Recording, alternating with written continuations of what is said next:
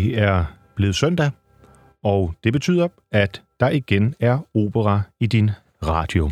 Nemlig her på Radio 24 hvor øh, vi i dag i Kammertonen drager videre på operarejsen. Øh, du er måske en af de mange, som på DR2 har set øh, programmet med de tre raske svende, øh, Frederik Silius, Rasmus Brun og Allan Gravgaard, som har været rundt i Europa øh, for at høre opera. Øh, det er desværre ikke så meget, man kommer i dybden med de forskellige værker øh, i øh, tv-programmerne, og øh, jeg har derfor her i Kammertonen sat mig for at lave det ægte public service arbejde, som Danmarks Radio åbenbart ikke rigtig kan finde ud af, og det betyder, at vi selvfølgelig dykker ned i de værker, som du har kunnet møde på de tre opera-glade rejsefælders færd. Og øhm, i dag, der er vi nået til den tyske opera. Vi er nået til Ludwig van Beethovens eneste opera.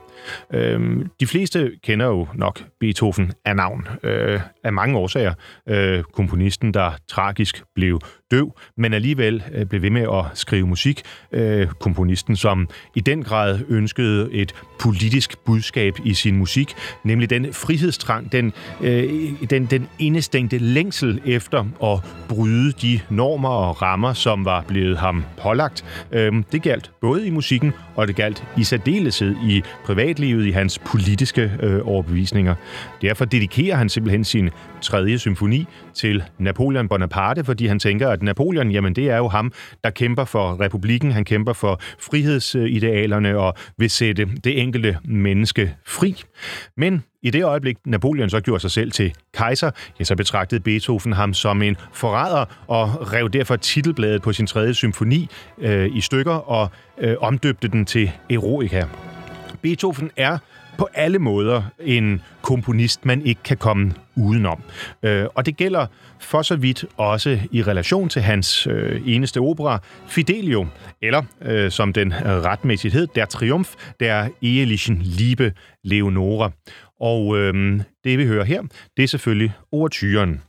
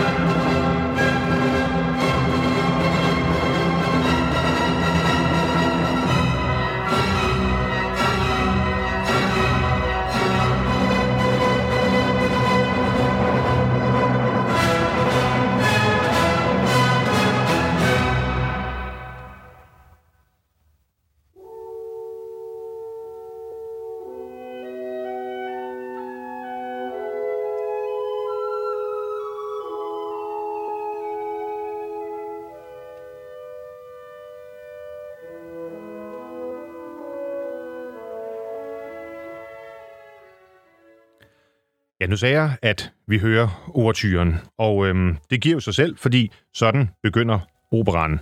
Men Beethoven, som øh, jo nok er en af de mest betydningsfulde komponister i både den tyske, men sådan set i hele verdensmusikhistorien, han var ikke nødvendigvis den bedste operakomponist. Det siger jeg allerede nu. Det er ikke for at øh, tage humøret fra jer på denne søndag.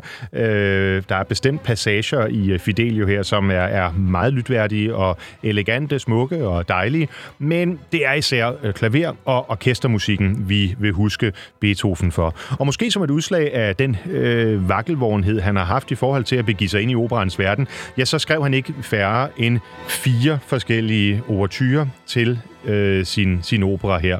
Han kunne simpelthen ikke blive klar med sig selv på, hvordan operaen skulle øh, indledes. Øh, det første, det er den, vi øh, øh, faktisk i dag sjældent, mest sjældent hører. Den er fra øh, 1805-premieren, altså øh, der, hvor, hvor øh, operaen havde sin egentlige premiere. Beethoven skrev det om, reducerede den til kun at være øh, to akter i stedet for oprindeligt øh, tre. Så året efter kunne der være premiere igen. Det er så den overtyre, vi netop her har, øh, har hørt. Øhm, og ja, da så man øh, få år efter vil have premiere øh, uden for Tyskland, nemlig i Prag, datidens øh, Bøhmen, jamen øh, der blev der skrevet endnu en overtyre. Øh, de fremragende enkelstående øh, orkesterværker hver især, øh, men det er altså den øh, version, som øh, vi netop har hørt, som også øh, er den mest udbredte, og som altså den Herbert von Karajan, der har lavet den indspilning, som vi skal høre her i dag, øh, han har valgt at benytte sig af. Men vi befinder os i Tyskland. Vi befinder os i en øh, tid, som kunne være øh, Beethovens egen hvor der er kamp om de grundlæggende frihedsrettigheder. Og øh, operaen, den åbner hos Rocco, som er fangevogter. Han øh, arbejder for den, jeg fristes til at sige, onde guvernør, øh, Don Pizarro, øh, og øh, har altså til opgave at holde styr på øh, fangerne, blandt andet de politiske fanger, som øh, kæmper for borgerlige frihedsrettigheder. Og en af dem, han hedder Florestan, og øh, han sidder i fængsel hos Rocco. Og øh, det er sådan set omdrejningspunktet for hele fortællingen. For Florestans kone, det er hende, der hedder Leonora. Hun er en geschæftig type. Så hun har øh, taget bukser på, så at sige, og har klædt sig ud som en mand. Og under navnet Fidelio har hun fået arbejde hos øh, Rocco, øh, hvor, øh, hvor øh, han øh, bliver bistået af altså Leonora, som han tror er en mand, der hedder Fidelio, i sit arbejde. Men øh, Fidelio øh, er egentlig kun gået ind på det her for at kunne øh, befri sin mand, Floristan. Og det er sådan set hele historien i en nødeskal. Og her, hvor øh, operan den åbner, der hører vi øh, en sopranstemme øh, synge. Det er Marcelina, som, øh, som er forelsket i Fidelio, og det er jo lidt noget rod, kan man sige, fordi Fidelio er jo en pige, og det her det er før identitetspolitikken for alvor slog øh, igennem. Og det bliver ydermere noget rod, fordi hun har sådan set en bejler, nemlig Giacchino, som, øh, som er øh, forelsket i hende og håber på, at hun vil gifte sig med ham. Og således er vi i gang.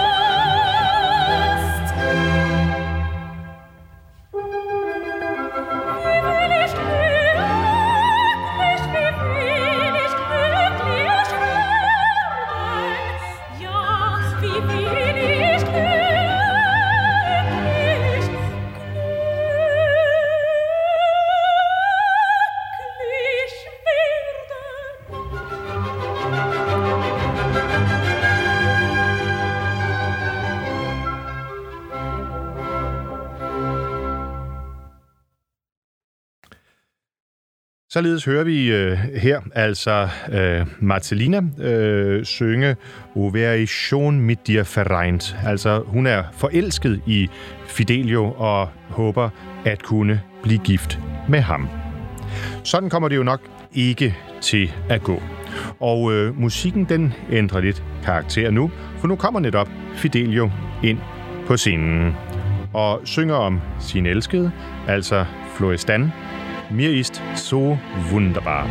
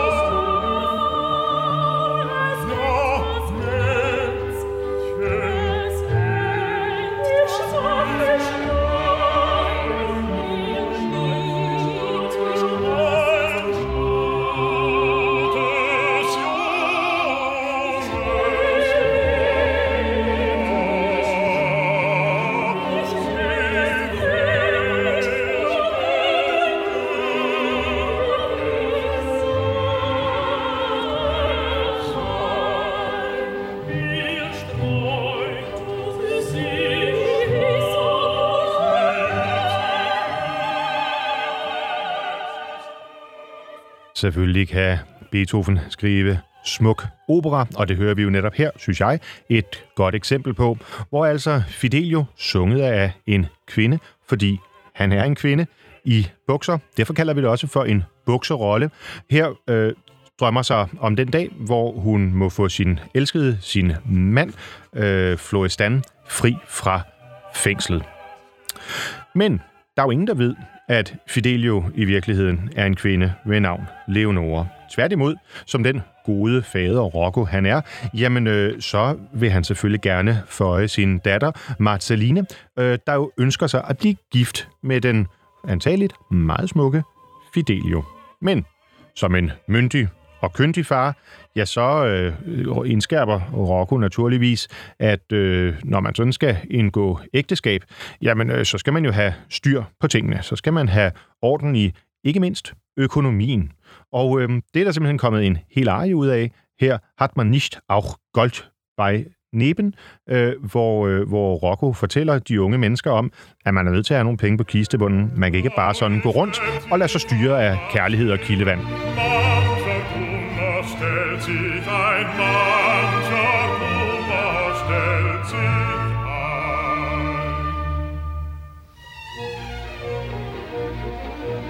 wenn's in den Taschen fein klingelt und rollt, da hält man das Schicksal gefangen und Macht und Liebe verschafft dir das Gold und stillet das kühnste Verlangen, das kühnste Verlangen und stillet das kühnste Verlangen,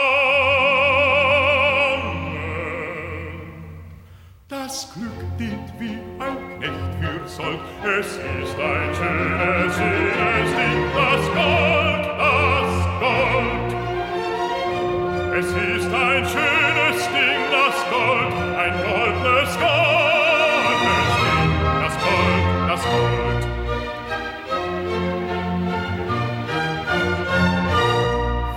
sich nichts mit nichts verbindet, ist und bleibt die Summe klein. Wer weit ist nur Liebe finden, wird nach dieser hungrig sein, wird nach dieser hungrig sein.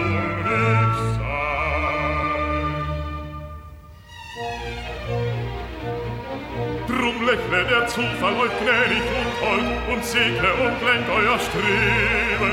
Das Lieben im Arme, das Lieben im Arme, im Beutel das Gold, so mögt ihr viel Jahre durchleben. So mögt ihr viel Jahre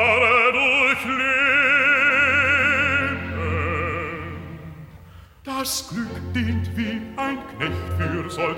Es ist ein mächtig, mächtig Ding, das Gold, das Gold. Es ist ein mächtig Ding, das Gold, ein mächtig, mächtig Ding, das Gold, das Gold.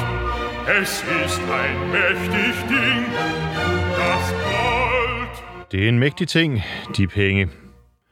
Og øh, bedst som Rocco her har formanet sin kommende svigersøn, det tror han i hvert fald, om hvordan man skal leve et fornuftigt liv, ja, så øh, forlader han scenen, og Pizarro kommer ind. Pizarro, han har nemlig hørt, at øh, ministeren, altså hans chef, er på vej mod byen for at inspicere. Og øh, det går ikke, fordi Floristan er jo ulovligt tilfangetaget i kælderen. Og derfor beslutter Pizarro nu, at Floristan, han må myrdes. Og det gør selvfølgelig, at øh, Leonora Fidelio bliver grebet af angst. Men Floristan, undskyld, men Pizarro, han bliver optaget af en øh, glubende øh, hævn, et had til alt det, som Floristan netop står for. Og det er det, som han synger om her, Welch ein Augenblick, altså hvilket øjeblik den dag Floristan må være død. Den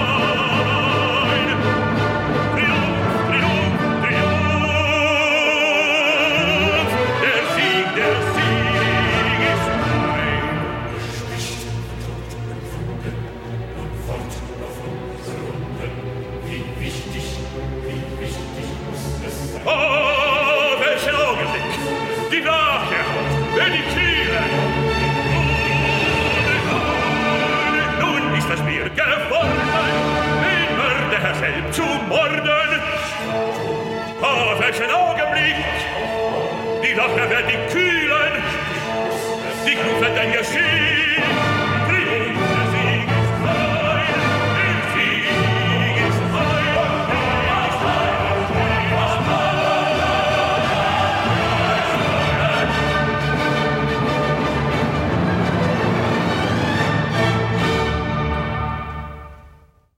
Ja, der er ikke tvivl om, at det er operans bad guy, vi har med at gøre her.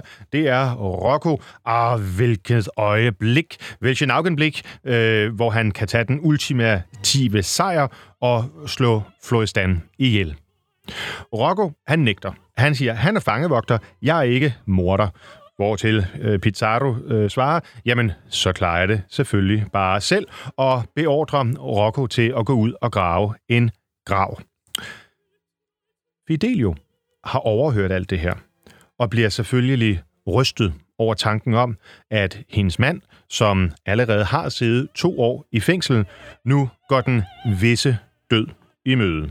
Og det hører vi her, hvor øh, hun, han, planlægger, øh, hvordan øh, han skal, øh, hvordan Floristan skal befries. Hun er nødt til at få lov til at Rocco og komme helt ned i den del af fangekælderen, hvor hun altså ved, at denne her ukendte mand, hun ved jo godt, hvem det er, men Rocco har ikke sagt det til, øh, til hende endnu, hvor den her fange har siddet i to år, og på den måde få ham befriet. Og det er præcis, hvad hun synger om her i Abschirlicher Arien.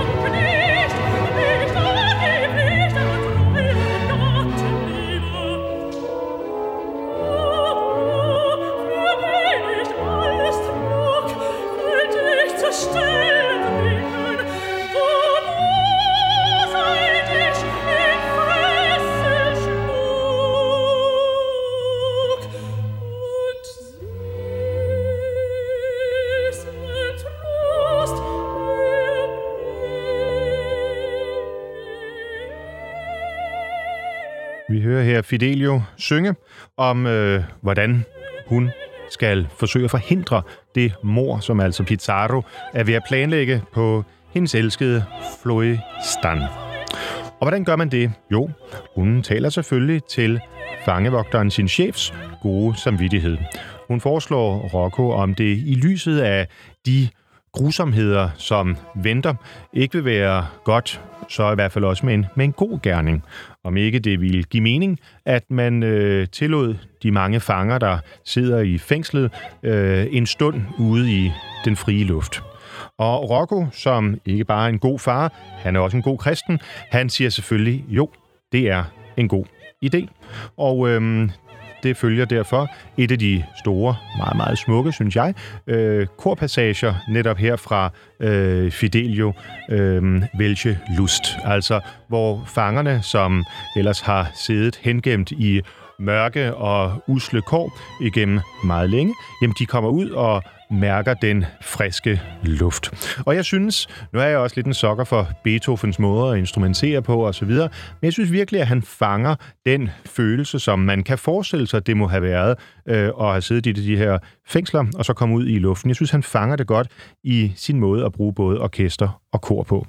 Her, hvor de langsomt kommer op fra fængslets kolde mørke.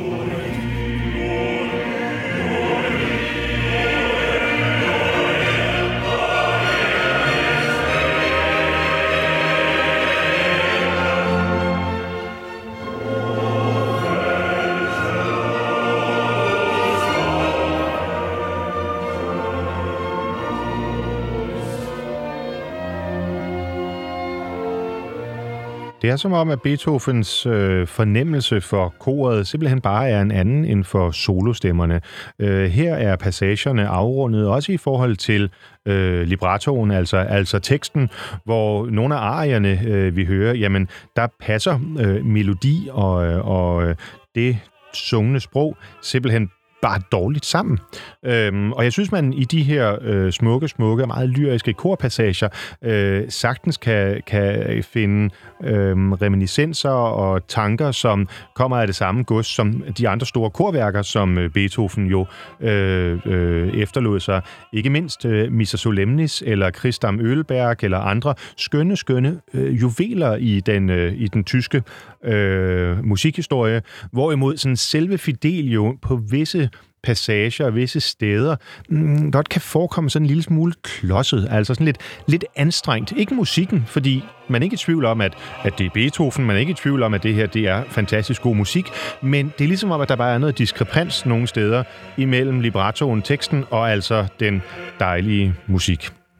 Nå, men Fangerne er langsomt kommet op i lyset, først missende med øjnene og måske også lidt vantro i forhold til, om det virkelig kan passe, og da de så kommer ud, mærker den friske luft, øh, ser, at de er øh, ude i solens lys, synger altså så her, Vælge lust, altså, åh hvilken glæde. Men glæden, den er kort. For øh, Pizarro, han finder ud af, hvad det er, der er på spil, og bliver selvfølgelig øh, rasende. Han kommer og øh, beordrer øh, Rocco øh, at øh, få det her tøjleri øh, til at stoppe. Rocco, han er hurtig, øh, og da han skal forsvare, hvorfor han har valgt at sætte fangerne ud i sollyset, så siger han, jamen det er jo for at fejre den spanske konges navnedag. Øh, og den køber Pizarro kortvejt, men er stadigvæk øh, rasende. Og øh, derfor så siger Rocco, skulle vi nu ikke spare kræfterne, skulle vi nu ikke spare raseriet til, øh, til den, som du i dag har dømt til døden, nemlig Floristan. Og øh, med det afrundes så første akt. Og øh, anden akt, som vi tager hul på om et øh, øjeblik, jamen der er vi så nede i fangekælderen. Alle fangerne er ført tilbage i deres øh, celler, og i den aller, aller bagerste, aller, aller mest hengemte, jamen der sidder altså, øh, hvad man vel kan sige er øh, operans egentlige hovedperson, nemlig Floristan.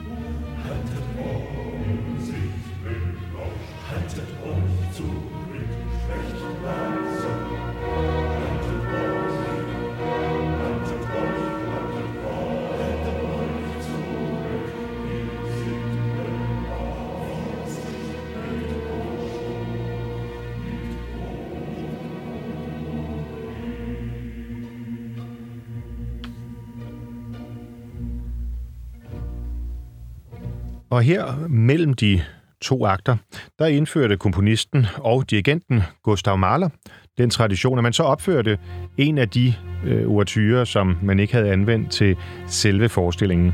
Det har vi desværre ikke tid til her, hvor vi skrider direkte videre til den dystre kælder, til fangehullet, til Floristan.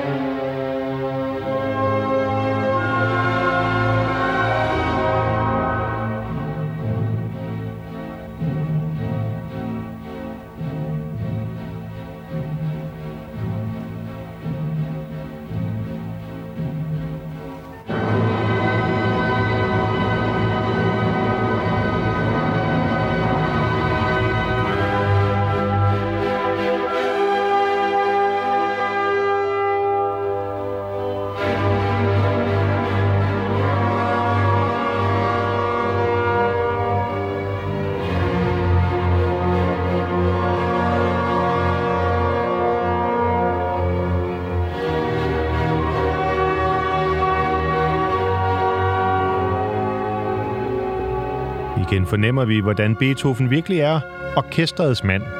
Hele stemningen sættes først af denne smukke, velkomponerede passage for orkestret uden sangerne.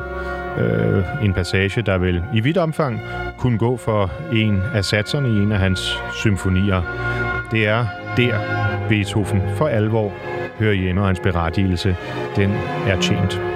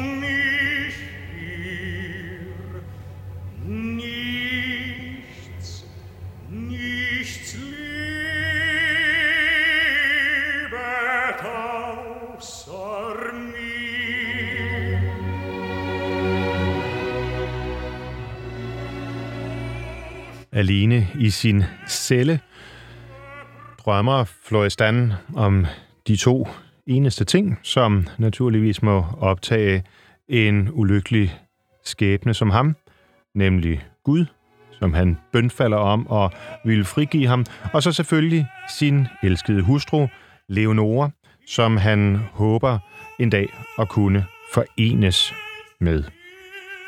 Vi hører her godt Weltstunkel her, efter hvad man nok må sige en lang orkesteroptakt. Men det er typisk Beethoven. Og det er netop derfor, at Fidelio øh, har sin helt særlige berettigelse i operahistorien. Fordi der er ikke nogen, der hverken i samtiden eller eftertiden har skrevet som Beethoven. Det er en helt ny verden, han åbnede for musikken. Og derfor er det egentlig også på sin plads, at vi den dag i dag i operahuse rundt i hele Europa, i hele verden, ret ofte hører Fidelium, fordi den har sin egen ret. Den har sin egen særlige karakter, og var med til at flytte den tyske øh, operatradition et øh, nyk efter Mozarts selvfølgelig revolutionerende værk. Mozart skriver på sine 35 år 21 operaer og øh, rykker virkelig på både øh, instrumentaliseringen, på øh, sproget. Man begynder at synge på tysk, øh, hvilket var uhørt for inden. Øh, og ja, hele den måde at lave øh, scenemusik på bliver anderledes under Mozart, der jo altså dør i 1791. Beethoven som er en ung mand på det tidspunkt. Han er antagelig født i 1770. Øh, man ved det faktisk ikke med sikkerhed, al den stund, at øh, hans far, da det viser, at lille Ludvig havde musikalske evner, ja, så snød faren med øh, fødselsattesten for at gøre ham yngre. Han kunne godt se, at der kunne tjene sin skilling på at have et vidunderbarn, ligesom øh, Leopold Mozart havde haft Wolfgang, ja, så ville herr Beethoven gerne have sin Ludwig. Men det anslås, at Beethoven er født i øh, 1770. Sin fødselsdag, den kendte han end ikke selv af samme årsag. Han flytter musikken øh, og gør det på en måde, hvor vi nærmer os den tradition, som, øh, som så er øh, Webers, øh, Wagners og andres inden for operverdenen, men selvfølgelig orkestermusikken især er, øh, er Brahms og Schubert og siden øh, Schumann. Og hele den måde at orkestrere på og skabe en, man kan vel sige, tysk identitet, tysk nationalitet øh, i, i musikken, jamen det er i vidt omfang netop her i øh, hans eneste opera, vi oplever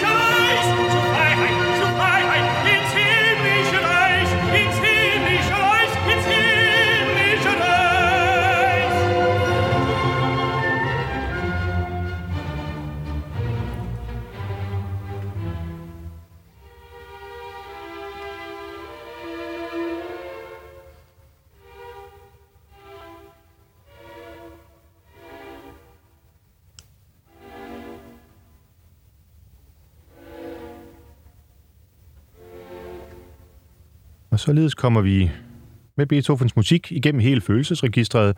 Først indledningen med det dunkle, man mærker de uhyggelige omgivelser, som selvfølgelig præger fængslet. Den andægtige bøn til Gud. Og til sidst her øh, kærligheden til øh, Leonora øh, og til friheden. Det er i sig selv Beethovens ånd. I det øjeblik, der hører Pizarro, at, øh, at der er uler i mosen, og kommer derfor ind på scenen. Rocco og Fidelio er nede i fangekælderen, og Pizarro hører, at, øh, at øh, guvernøren er på vej til byen. Der skal derfor handles hurtigt. Men inden han slår Florestan ihjel, så vil han afsløre sin identitet for ham. Florestan skal vide, hvem hans morder er. Og derfor hører vi her i Pizarros store arie, arie er sterbe, doch er soll erst wissen. Og det er netop, hvad vi hører her.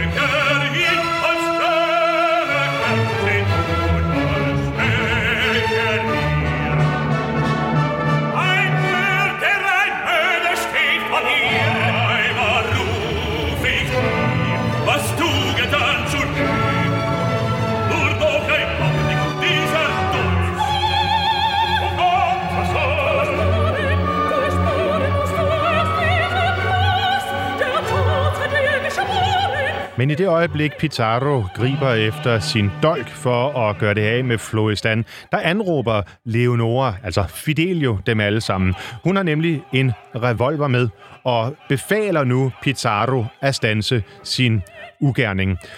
Fidelio er trådt i karakter, træder ud af sin rolle, afslører, hvem hun i virkeligheden er, og redder sin mand.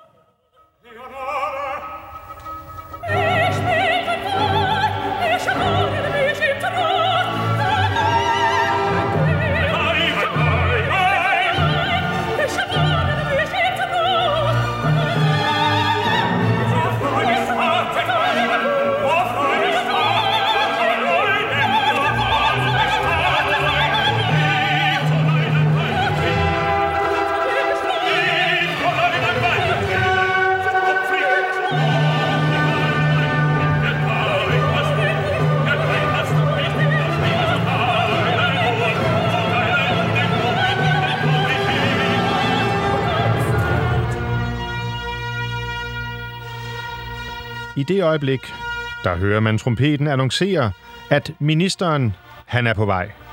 Pizarro ved, at spillet er ude. Han kan ikke gøre noget, for hans ugerning, den to år lange fængsling af Floristan, vil nu blive afsløret, og nu er det pludselig ham, som står som den, der skal straffes. Retfærdigheden viske fyldest.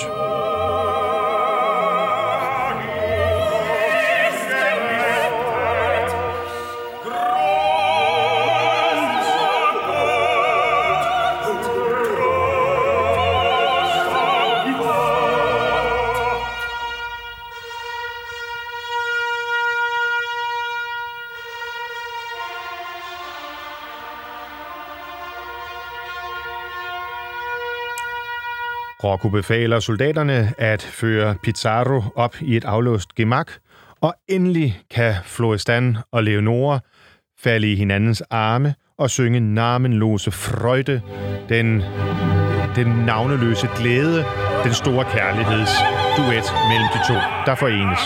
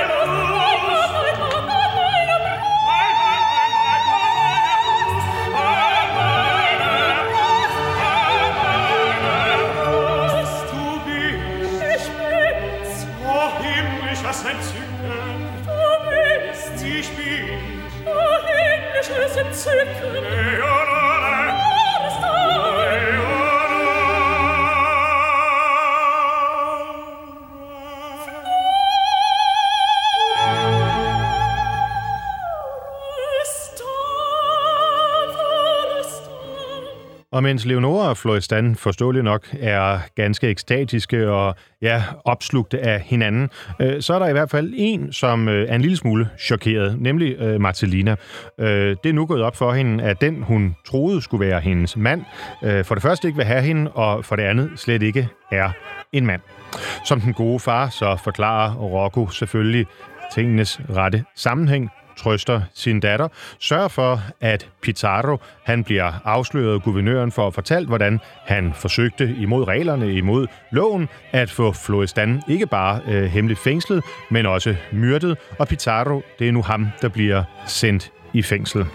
Floristan han bliver frigivet fra sine lænker af Leonora, og hele koret, hele forsamlingen afslutter operaen med at prise Leonore, og selvfølgelig ud fra den gode borgerlige tanke om wer ein holdes Weib errungen, altså hvem der har en god kone, han bliver lykkelig.